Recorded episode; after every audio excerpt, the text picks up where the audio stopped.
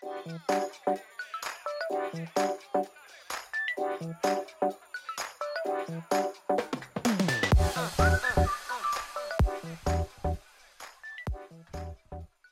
迎回到脑补社，你的云端好友上线了，我是思密。我是阿紫。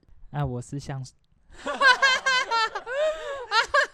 你不是像吗？你的人设马上爆掉，你是像。我是像我是实习生拉特。好啦，我们今天要聊什么？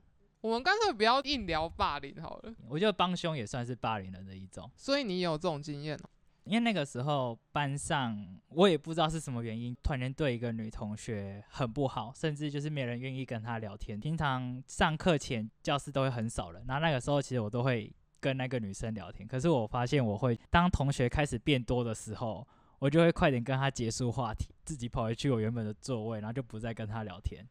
为什么那个女学生有这样的特质？你们为什么要这样对她？你后来有想想吗？其实我印象中大概是那个女生，她只是有些事情是其他人看不惯的，可他们也没有打算要跟她沟通或什么，就是把她从那个小团体踢出之后，就大家一起去霸凌她。久了之后，就全班就几乎快要变成大家一起去霸凌她。转学后，我们班竟然找了下一个人当被霸凌的人。大部分的同学因为上一个人的关系，所以大部分人看到下一个被霸凌的人之后，大家也都是直接站在多数边，没有人想要去帮另外一个人。但是那个人有跟到大家一起毕业，所以反而是没有下一个被霸凌的人出现。你们班是有被诅咒吗？就一定要挑出一个人当成就是被霸凌的对象，是不是？不然为什么要延续这个规则这样走啊？可是第二个人就不像第一个人，是他们之间本身有点小摩擦才那个。第二个人是直接依他的外形去取笑他，去霸凌他。怎样的外形？他就是比较丰腴的一个男生。嗯，从那次开始，就是会有人只要跟食物啊，或者是体重这一相关的话题，不管老师在不在，就会马上就用言语啊等等之类的情况去欺负那个男生。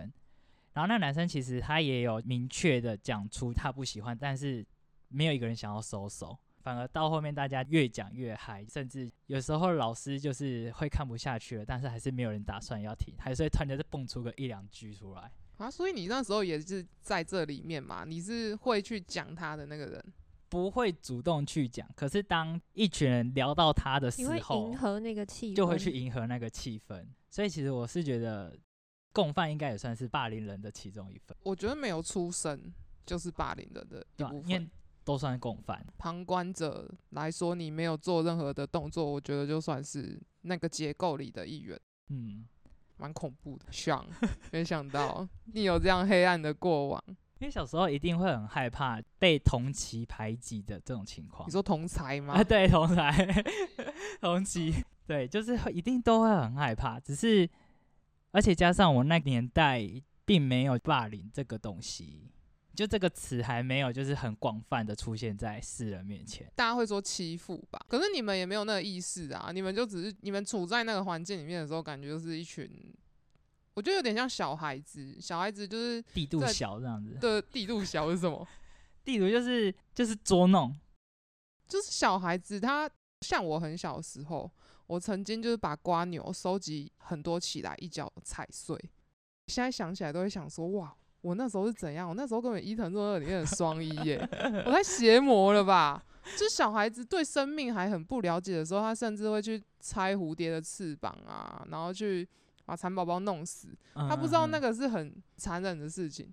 可是因为因为我这个事情发生在国中，其实如果说霸凌这个意向有早点教的话，其实我是觉得应该是有可能会避免类似的情况，尤其是第一个女生那个时候就有办法避免她、欸，因为那个时候是真的完全没有任何霸凌这个意识起头，就那时候没有人告诉你们这件事情。完全没有，甚至老师也觉得这只是学生们在玩，所以其实老师也不会太主动去管这件事情。可是你不觉得老师有时候就是带头霸凌人的那一个吗？就是有很多情况，不是说所有的老师啊。对对对，有些老师的确有可能。你刚才讲到那个老师的部分，我就想到有一个，我高中时期有一个女生，她就是声音很嗲，但是她长得并不是特别的好看，会让女生有一种请问你在做什么的那种感觉。那一开始的时候其实还好，那过了大概两三个月的时候，大家都发现这件事情，就开始有点想要排挤她的那种感觉。直到那时候，老师开始发现说她有点被霸凌，就把那个女生特别隔开来，叫她去一些事务组之类的地方，跟大家讲说。哦，不要霸凌这个女生哦，对她，她其实没有怎么样，怎样怎样怎样之类的，让全班都发现说，哦，原来她被霸凌哦，导致她变得更受欺负。然后一开始我还没有想什么，就是觉得，嗯，没什么啊，这个就人家的个性而已。我觉得霸凌这个东西很容易，就是因为大家还不熟悉的时候，比如说一个新班级，因为你的某一些言行或是你的外表，就直接进入那个被霸凌的状态，诶。有可能，我记得日本有流行什么一个词叫什么“高中出道”哦，有有有，当做因为因为基本上高中很多人都会读到外县市，一定会很少认识你的人，所以你有一个重新出道的机会。就是不管你以前怎么样，你就是在这个学校第一天那种自我介绍的时候重新开始的感觉。对对对。但你不觉得自我介绍那个场合变得很重要吗？其实真的很重要。我高中的时候因为。自我介绍失败，差点要表气耶，差点要进入那个状态耶。你后来怎么救回来的？对啊，因为我之前比现在大概胖二十公斤嘛，就是那种很容易被进入被霸凌状态的人。但是因为本身个性的关系，在高中以前就没有什么被霸凌的状况，只是偶尔可能，比如说去参加美术比赛的时候，偷偷会听到隔壁班或是其他班的人就说：“哎，那个不是大白鲨吗？”哇塞！然后我听到就会觉得那是在讲我吗？因为我在我班上就是那种大家都好的那种人，所以别班如果不认识我，他们可能就会考试你的外形，而且加上因为你的外形比较容易有记忆点，对大白鲨，所以所以所以他们就会觉得就是哎是隔壁班的那个人，对，那个人又不好当一个绰号，就会帮你取一些很。不好听或什么奇奇怪怪的名，因为其实我在国中、国小的时候都是不是被霸凌的对象。当然到高中的时候也没有什么高中出道的意识，只是高中那一次自我介绍差点让我不想 k。那是因为我试图想要像两公春日这样子自我介绍是吗？两公春日怎样介自我介绍？他就说。如果你是人类，请你不要来烦我，除非你是什么外星人、未来人、宇宙人。没有，没有，没有，没有，我没有。我如果这样子的话，一定会直接进入被霸凌的状态。这太夸张了，这只有梁公春日才能这样讲，其他人讲应该都会扁气。那时候有很流行一部叫做什么《齐天大圣孙悟空》，张卫健演的那部，记得吗？有点印象。那有人记得那个？改这个这个讲的觉得很羞耻哎，我觉得我讲了之后，我在这个工作室周围霸凌。那你们记得齐天大圣孙悟空他的经典台词是什么吗？就是张卫健讲的那句台词。没太有印象。我现在我不想讲哦，我现在进入一个很怕被霸凌的状态。不是那时候那一出剧里面。我没有办法讲出口，我觉得很害怕。他就一直重复一句台词，叫什么“帅到掉渣”之类的。有，但那是那个角色的口头禅。如果常看的话，就会很有印象那一句话。我那时候很喜欢那一出剧，而且我的手机铃声还是那个主题曲。然后我就想说，哎，既然我那么喜欢的话。那这所高中的大家一定都很喜欢吧？那我就把这句台词加到我的自我自我介绍里面。干讲了之后，全场一片静默。哎，那我心里就想说，干我死定了，我完蛋了。你知道班上就会有一群人，特别是有一点像是那种。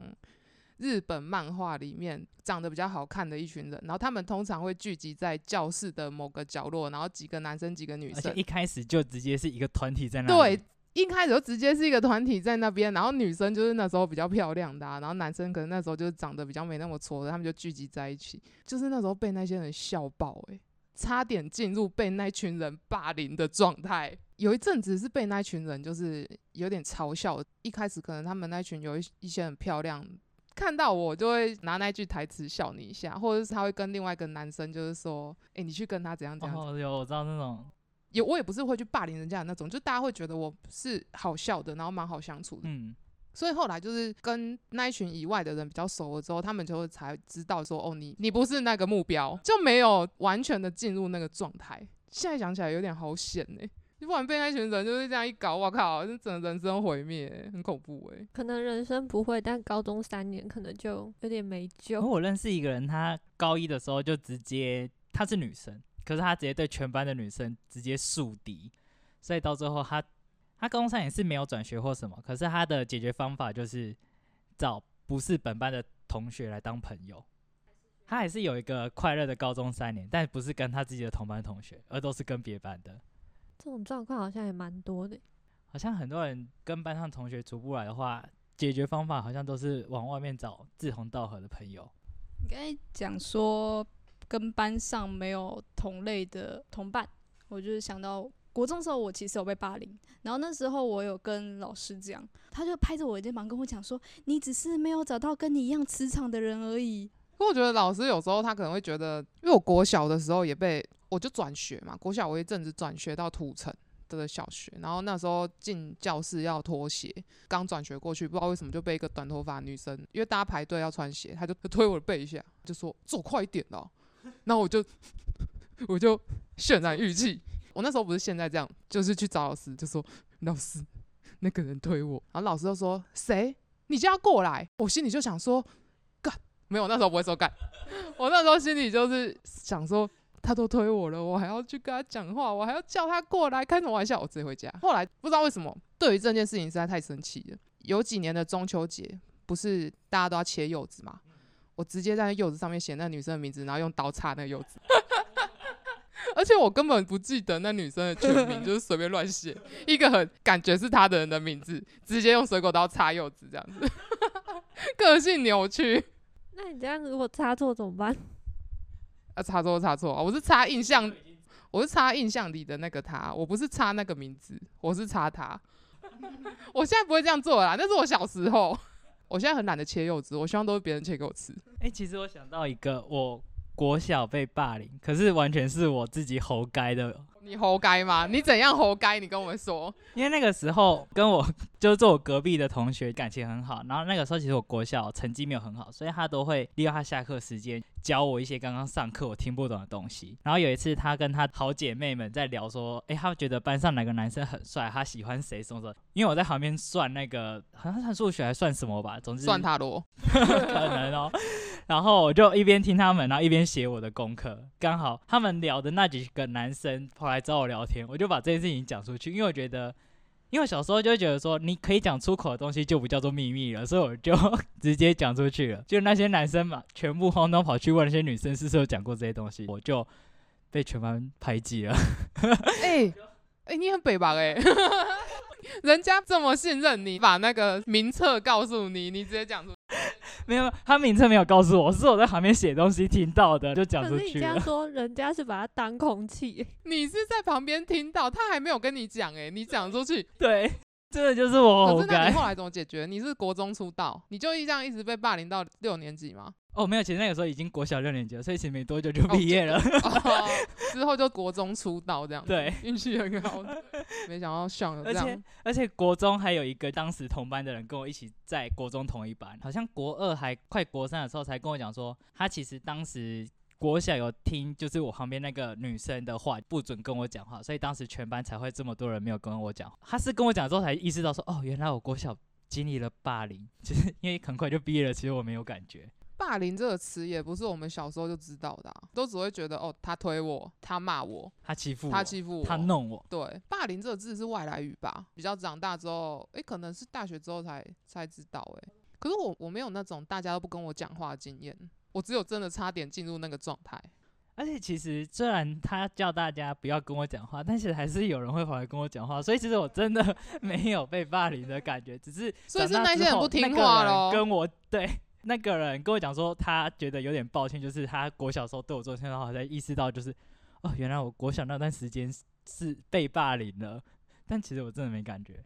就大家觉得你被霸凌，但是你自己不觉得自己在那个状态里。这就跟之前男生宿舍不是有讨论过霸凌这个东西？只要你不觉得你是被霸凌的人，其实你不会有一种正在被霸凌的过程。应该是说自觉吧，因为如果说人家孤立你，或者是人家不跟你讲话，你觉得不舒服，你觉得就是被世界抛弃，那种就是霸凌的一来一往啊，人家丢给你，然后你接到了。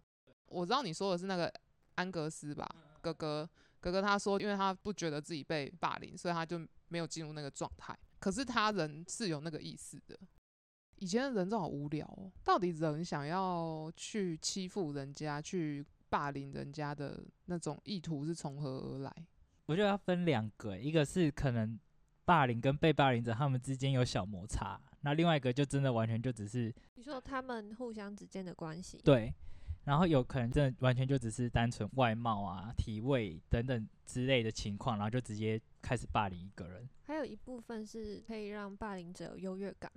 所以说，如果今天我我在想象，如果今天我是一个霸凌人的人，然后我带头，我去，比如说我要欺负拉特好了，我叫大家都说你们都不许跟拉特讲话，那我从中得到的感觉可能是那种发号施令的感觉，我掌控这一切，我我带头。你是整个班的王者，对，所以我有权去控制这个势力，叫大家不要去怎样，从中获得舒服的感觉吗？好像是有可能呢。但如果人要靠这种事情去证明自己，去让自己得到优越感，那证证明他也没什么，不是吗？他就是只能这样啊。但是。讲这个其实可以用在各方面，比如说种族优越也是一种优越感，就会觉得呃我比他好，就会一种哦，你说那种就是以前的白人去集体排斥其他肤色的那个，对啊，其实这个可以用在各方面，并不是只有单纯的校园霸凌。当事人会不会听我是不知道，但我们国中本来就是一个弱肉强食的地方。我们国中在地方也是那种就是流氓学校，所以各班都会分散几个有在可能在外面有混，或者是真的有背景的学生在班上。然后那时候最印象深刻，班上有个女生，她也是因为呃外表特质有被受到霸凌。班上那些带头的女大姐头们，那女生也没有特别惹到他们什么，但他们平常有一次最严重的是，我忘了是好像打扫时间吧，我只记得他们拿拖把。在那个女生的位置上挤拖把水，挤在她的书包啊，然后衣服上面。而且他们那时候很流行翻桌，所以他们挤完拖把水之后，就把那女生桌子就翻掉。那时候我是坐在那女生的斜后方吧，嗯，反正就是附近的位置。这件事就是闹比较大，所以后来老师有请双方的家长来学校讨论这件霸凌的过程。他们在导办讨论。当时老师有找附近的同学一起去问这件事情，请另外一个同学来叫我们附近的同学的时候，来叫我们的那个同学，他在班上的地位也很微妙。他其实不是大姐头那一派的，但是他自诩为他们的 say 喊，他就是那种自愿去帮他做事的小弟。就是他，你很清楚知道他是因为不想被霸凌，所以他站在他们的那一圈里面，但是他是他自己。把自己分类进去的，并不是人家 邀请他进去的。对，所以他地位很微妙，只是他很忠心，所以他来下来叫我们的时候，他就跟我们说：“嗯，等一下你们上去的时候啊，你们要记得帮那个霸凌的同学讲话，就是你们要帮他讲好话，这样。”所以后来我们就上去的时候，那一幕就是蛮。在我心里面留下很深的印象，因为我上去的时候是看到那个霸凌的同学在哭，另外一个被霸凌的女同学，她妈妈赏了她两巴掌。哦，我忘了他妈妈好像有跟他女儿讲什么，但我不记得。嗯，我只记得霸凌的女同学哭得很伤心，哭得很惨，好像她被霸凌一样。那她哭是因为被另外一个被霸凌的人妈妈打了两巴掌？我不知道她哭的原因到底是什么，觉得可能有一个很大原因是在装可怜。嗯，我觉得有可能他要展示他其实是被害者的角色，让他在老师的印象里面是弱者，这是我比较印象深刻的霸凌场景。我突然想到那个，哎，想到女生之间的相争，我想到欧妈妈之前有跟我说过，她也有被霸凌的经验。然后那个时候其实简单的原因是因为。有个男生，就我妈高中的时候，有个男生很喜欢我妈，但是他们班那个大姐头刚好也喜欢那个男的，所以他就变得很不爽我妈，常常也是像类似的情况，例如说他，可是他不是倒，他是直接整罐胶水倒在我妈的桌椅上面。他想害她，就是坐下去的时候，她的裙子什么的都粘在桌椅上面。只是我妈是属于个性很冲的人，所以她她马上就因为胶水长那样，一定马上就会注意到你的桌椅状况不对。他直接把他的桌椅拿到后面垃圾桶旁边去拿全新的桌椅回来坐，就就反而是让那个想要霸凌我妈的人反而更气急败坏。为什么全新的桌椅啊？不是我这我当时没有问我，我当时没有问我妈为什么会有全，要不然就是刚好他们班有空的桌椅，他去拿那个吧。就是他没有被没有被霸凌加成功，害者如愿以偿，这样子对没有让他如愿以偿。对，我觉得其实如果你当下能够做出反击的反应的话，我觉得他们应该也会吓到哎、可是不是跟他正面硬碰硬的那一种，我我觉得很难呢、因为有一些人他就是不是那种会跟人家起争执的那种啊。像我弟以前就是，他就说他以前在班上吃便当的时候，便当放在桌子上他就吃嘛，然后前面有一个人就会转过头来冲抵他，比如说就是拿筷子去，可能用他便当里的蛋啊什么之类的，就这样弄去拉他的便当之类的这样。之类的。他某一天就直接站起来翻桌，连自己便当一起翻掉，直接翻这样子，那个就吓到，从此之后就不敢再弄他。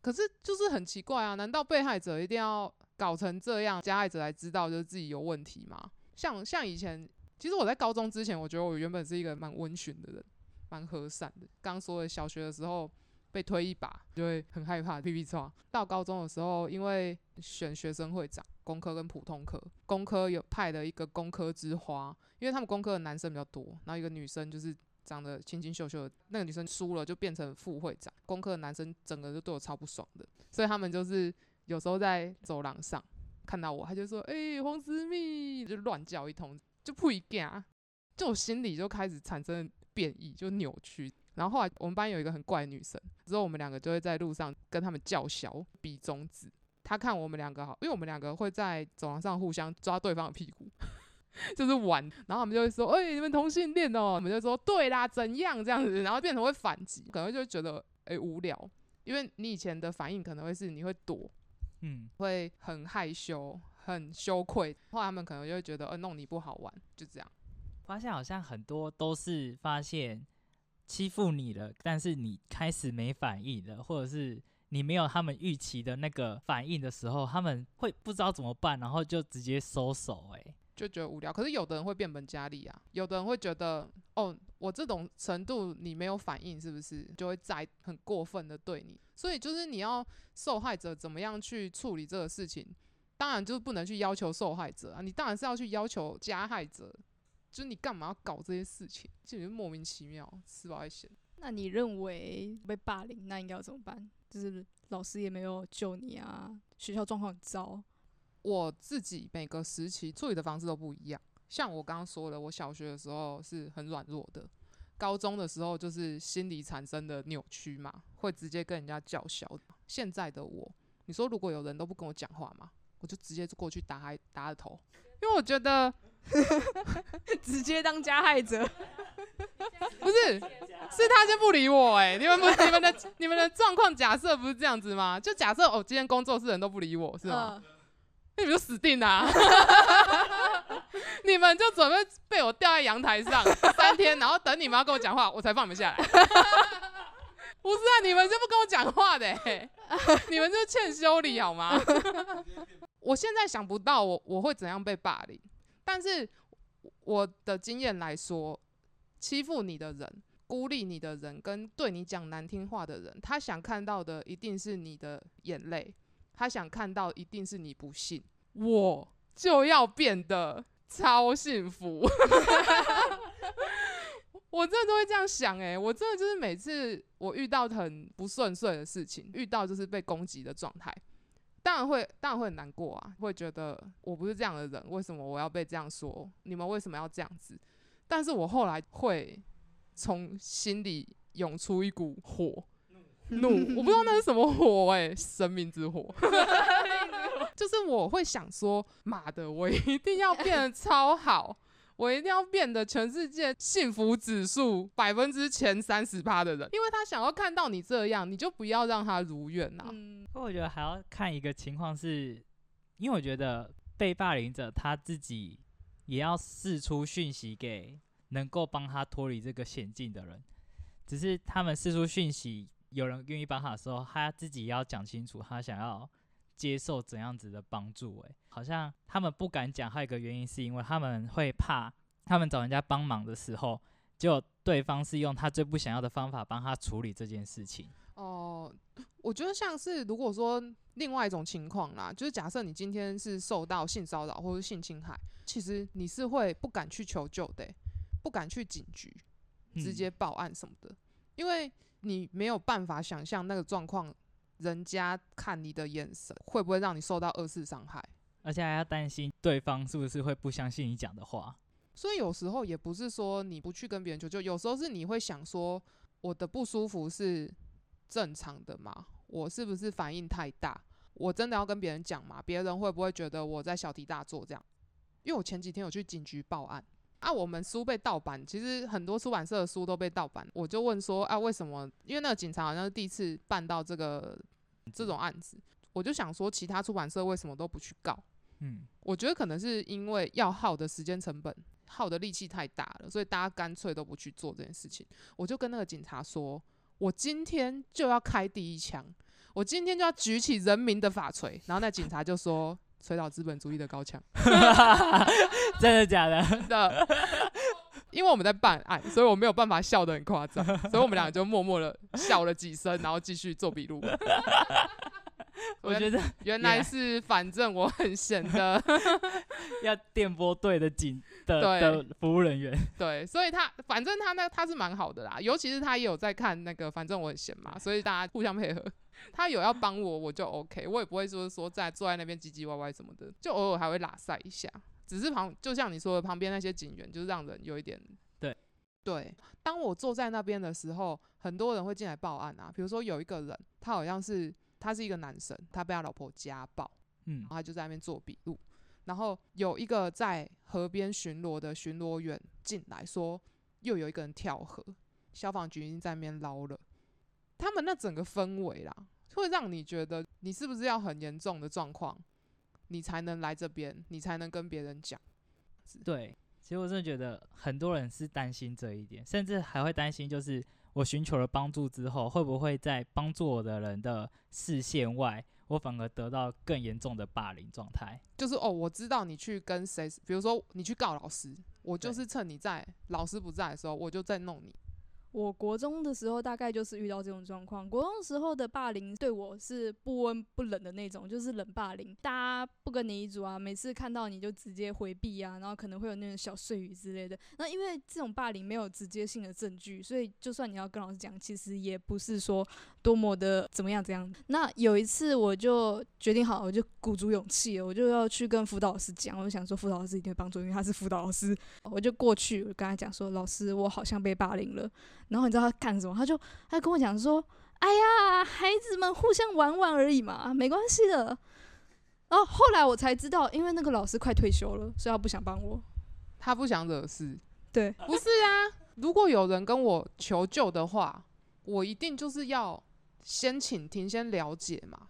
除非是那个啦，放羊的小孩啦，哪有人没事去跟老师说，老师我被霸凌？求关注。对啊，那那你也要先了解，你也要先被骗，你才不会去遗漏说你可以帮助他的每一个机会啊。可是很多人就是思维素餐啦，讲坦白一点就是这样，没有梦想。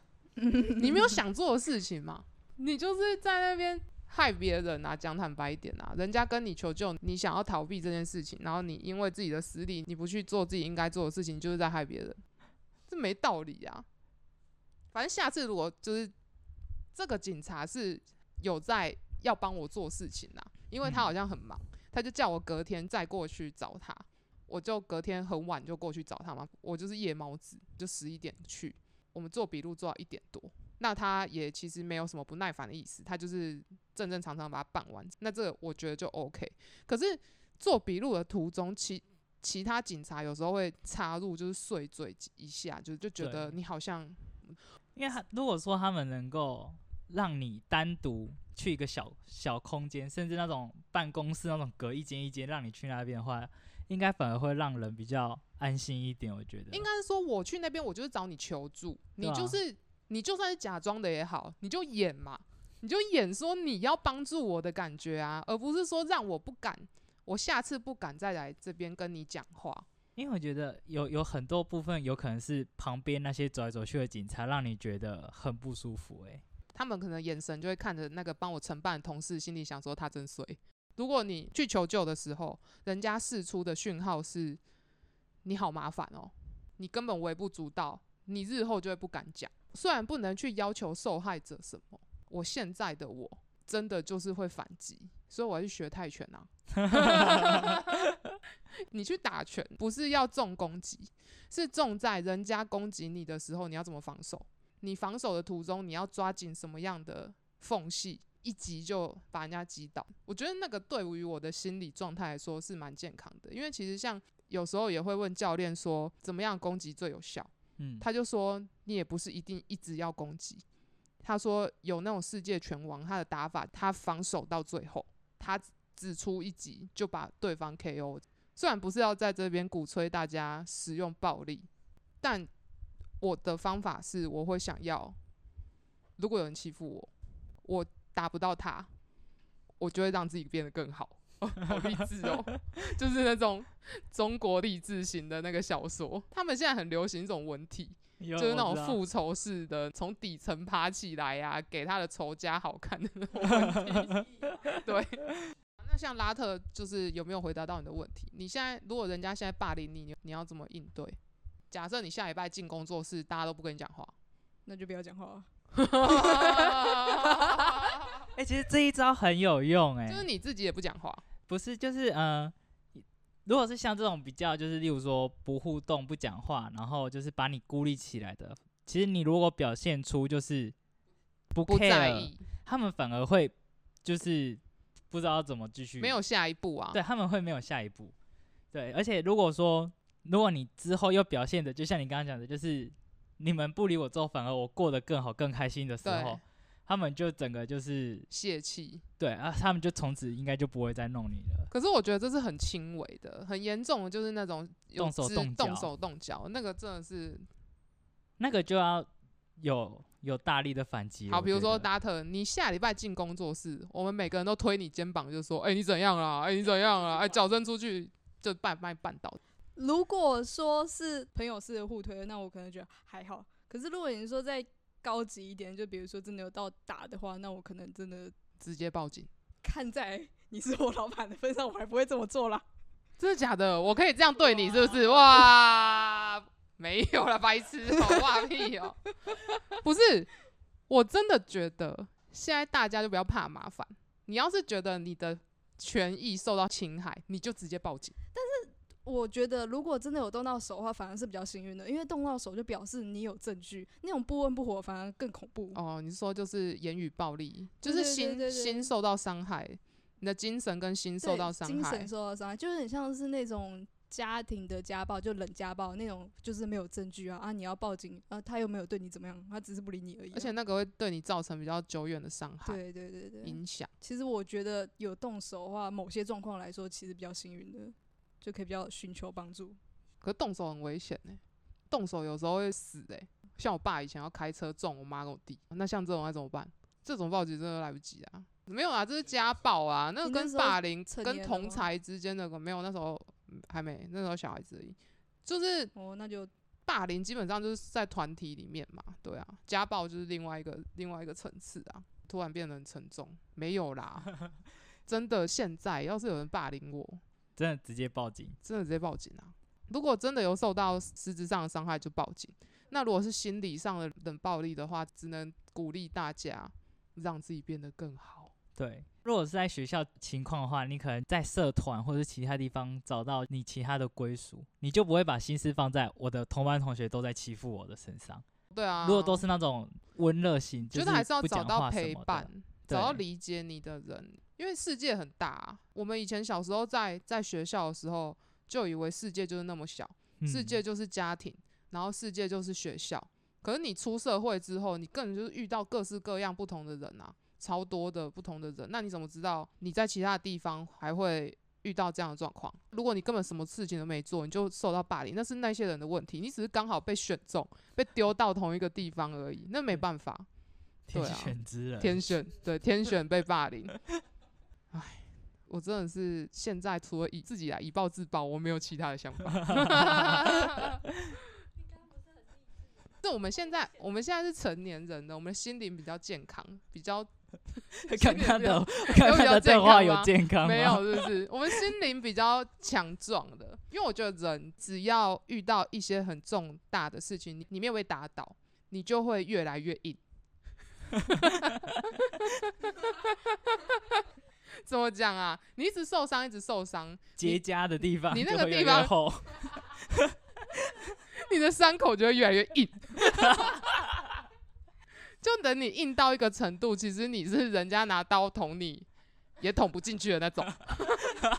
我刚刚讲什么忘记了？那我觉得这个跟你本身的个性有关。受到伤害之后，你会变得更强壮、更硬。但是有些人就是受到伤害之后一蹶不振，对，有些人就是会得有些人真的就是会这样。心理疾病，那就有点糟糕了。但我觉得如果受伤的时候有遇到同伴的话，你复原的状况会比较好。会，通常遇到被霸凌的人，如果这个时候出现一个人需要他的，或者是他可以帮忙他走出来的时候，其实我觉得他恢复的应该会很快。但就要很很小心，那个人会不会就是还是比较看运气吧。如果你有幸遇到那个同伴，我觉得就是大家如果可以认知到你被霸凌不是你的错，不是你的问题的话，你有一群人是真的认识你，然后他支持你，你跟这些人互相，你对他诉苦，安慰你，度过那段期间其实是就是安全的，有点像是危险期吧，对吧、对度过危险期的感觉。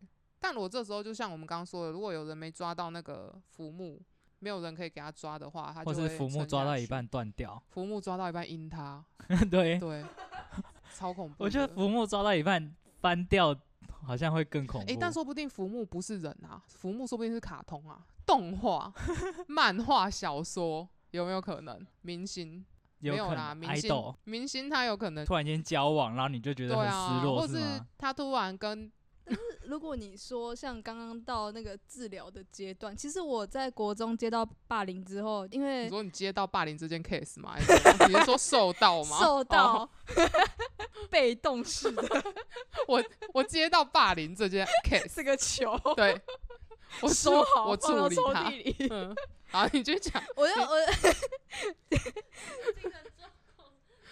你不要喷奶哦，笑那边喝奶茶，然后往我们那边喷，我们的那个麦克风直接毁掉。我 我那时候得到有霸凌的状况的时候，我其实有去看心理医生，因为那时候状况非常差，已经到那个呃忧郁症的状态了。那时候医师就跟我讲说，你需要一个类似像刚才上讲的浮木，那他其实是推荐我去养一只动物，刚好家人同意，就养了一只兔子，那状况其实有好很多。那基本上宠物要背叛你有一点难度啦。宠物不会背叛你，它只会毁灭你的家，但它不会背叛你。对，它只会让你无法睡觉，它不会背叛你。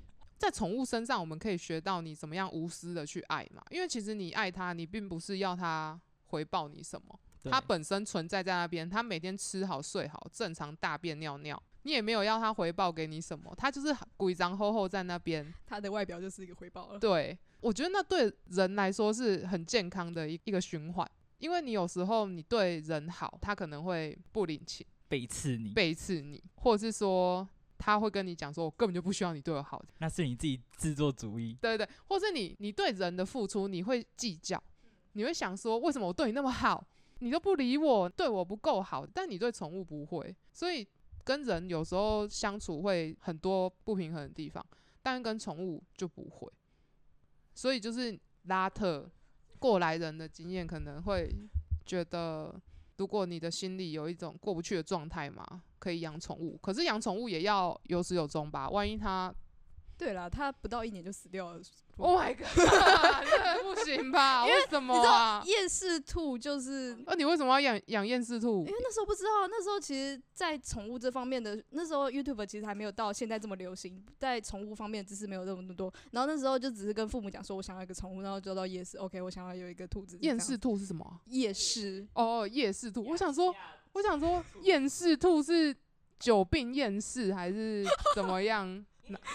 兔子有一个很严重的疾病是球虫，夜市的基本上都不会有。如果你没有注意到你的兔子有感染到的话，其实很容易就死掉了。而且它的脱衣什么之类的，会把你家周围都弄得到处都是球虫的那个温床，所以你甚至连你发现有球虫，你带它去吃药了，去看医生了，但如果你周围没有什么消毒杀菌这类的话，它还会再继续复燃。球虫会感染到人吗？好像没有听说过，所以你你那时候兔子走掉，你你的心理状态有什么样的改改变吗？哦，还是什么那时候被霸凌的时候是二下啦，所以他那个快要三年级就其实已经状况就没有那么，因为大家都在面临考试嘛，就不太管你了，所以那个状况其实就好很多。那那时候兔子刚好走掉，就说嗯嗯，把它埋起来吧。兔子的浮木断掉了。对，反而是你背叛了兔子，我把你霸凌它。我有好好的喂它吃饭，我只是没有那个姿势而已。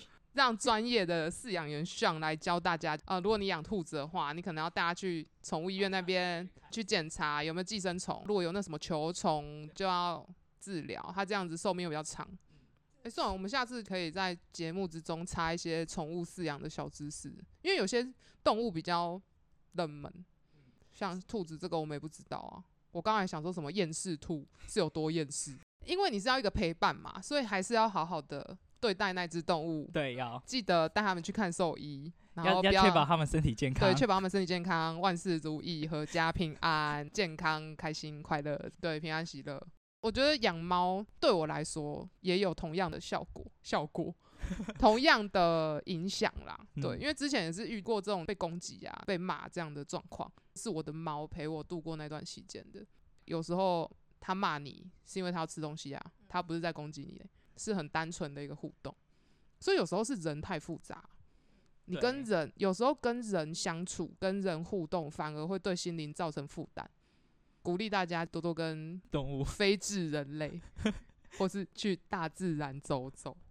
诶、我觉得其实旅游也对我很有帮助。这真的很有帮助。因为你知道我原本还想接，我之前有看过一个报，就是如果心情不好的人，光着脚丫去踩泥土地、草皮地，是可以物理上的让心情放松。诶、可是如果你脚上有伤口，会感染那什么弓浆虫破哦，伤风，对，会感染哦，要小心。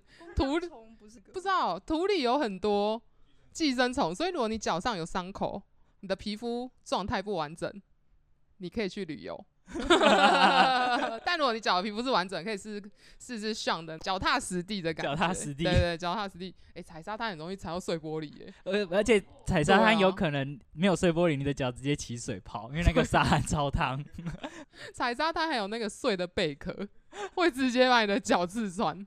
或是很粗糙的珊瑚礁，直接磨破你的脚皮。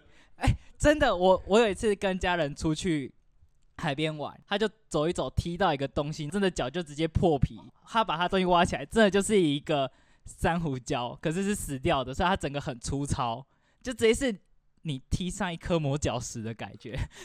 那你觉得脚实地去受伤，会对心灵的受伤产生什么样疗愈的作用吗？比如说，哦，痛苦我现在是比较来对的，我现在脚好痛哦，我现在心比较没有那么痛了。之前我做牙齿诊疗的时候，他们会放广播，让你不要那么注意你的牙齿。然后我那个广播我根本没来听，我就听到那旁边的两个男男护士就在那边互相推，说：“哎呀，你不要摸我啦，你真的是很烦呢。”然后我就想，吼吼吼，所以你是看诊的时候，两个男护士有一点 BL 的情节，是可以让你疗愈的地方。转移注意力。哦，所以由此可知，其实如果你在痛苦的时候，你看一点 BL 是有疗愈的作用的嘛？拉回我们，今天完全没有讲到 BL，今天只有这边在讲 BL 而已。我最近重看了那个刘守藩很早期的一部作品《野猫先生》，但是他其实不太算霸凌吧，他是妈妈的交往对象对他有性暴力的部分，一些算是外在的性别特质，让他有那些不好的遭遇，让他感受被世界背弃这种状态。但他后来跟我们刚刚讲到疗愈的部分，他后来很幸运的遇到像光一样闪闪发亮的王子系的男子，进入他的世界之后，他就开始慢慢的习惯所谓正常的日常。我觉得这部从重大创伤的部分走到后面，慢慢走向日常的那一段，就是让人会觉得很疗愈，而且他浮木没有被弃他找到他的浮木了。有雕刻过的浮木，或可以放在故宫的浮木，捡到宝，不是纯粹的浮木，有艺术价值的。好啦，我们今天也不知道聊了什么。拉特还有什么问题吗？遇到什么问题？很帅的服务啊！帅的浮木应该很少啦，BL 里面才有啦。好啦，就是结尾，今天先聊到这吧，也没有聊了什么，也没有推荐书。嗯有，有推荐一本，有有推荐叶配一本吧。好，我是思密，我是阿紫，我是向，我是拉特，那我们今天就差不多聊到这边，大家下次再见，拜拜。拜拜。你的云端好友即将下线，扫下。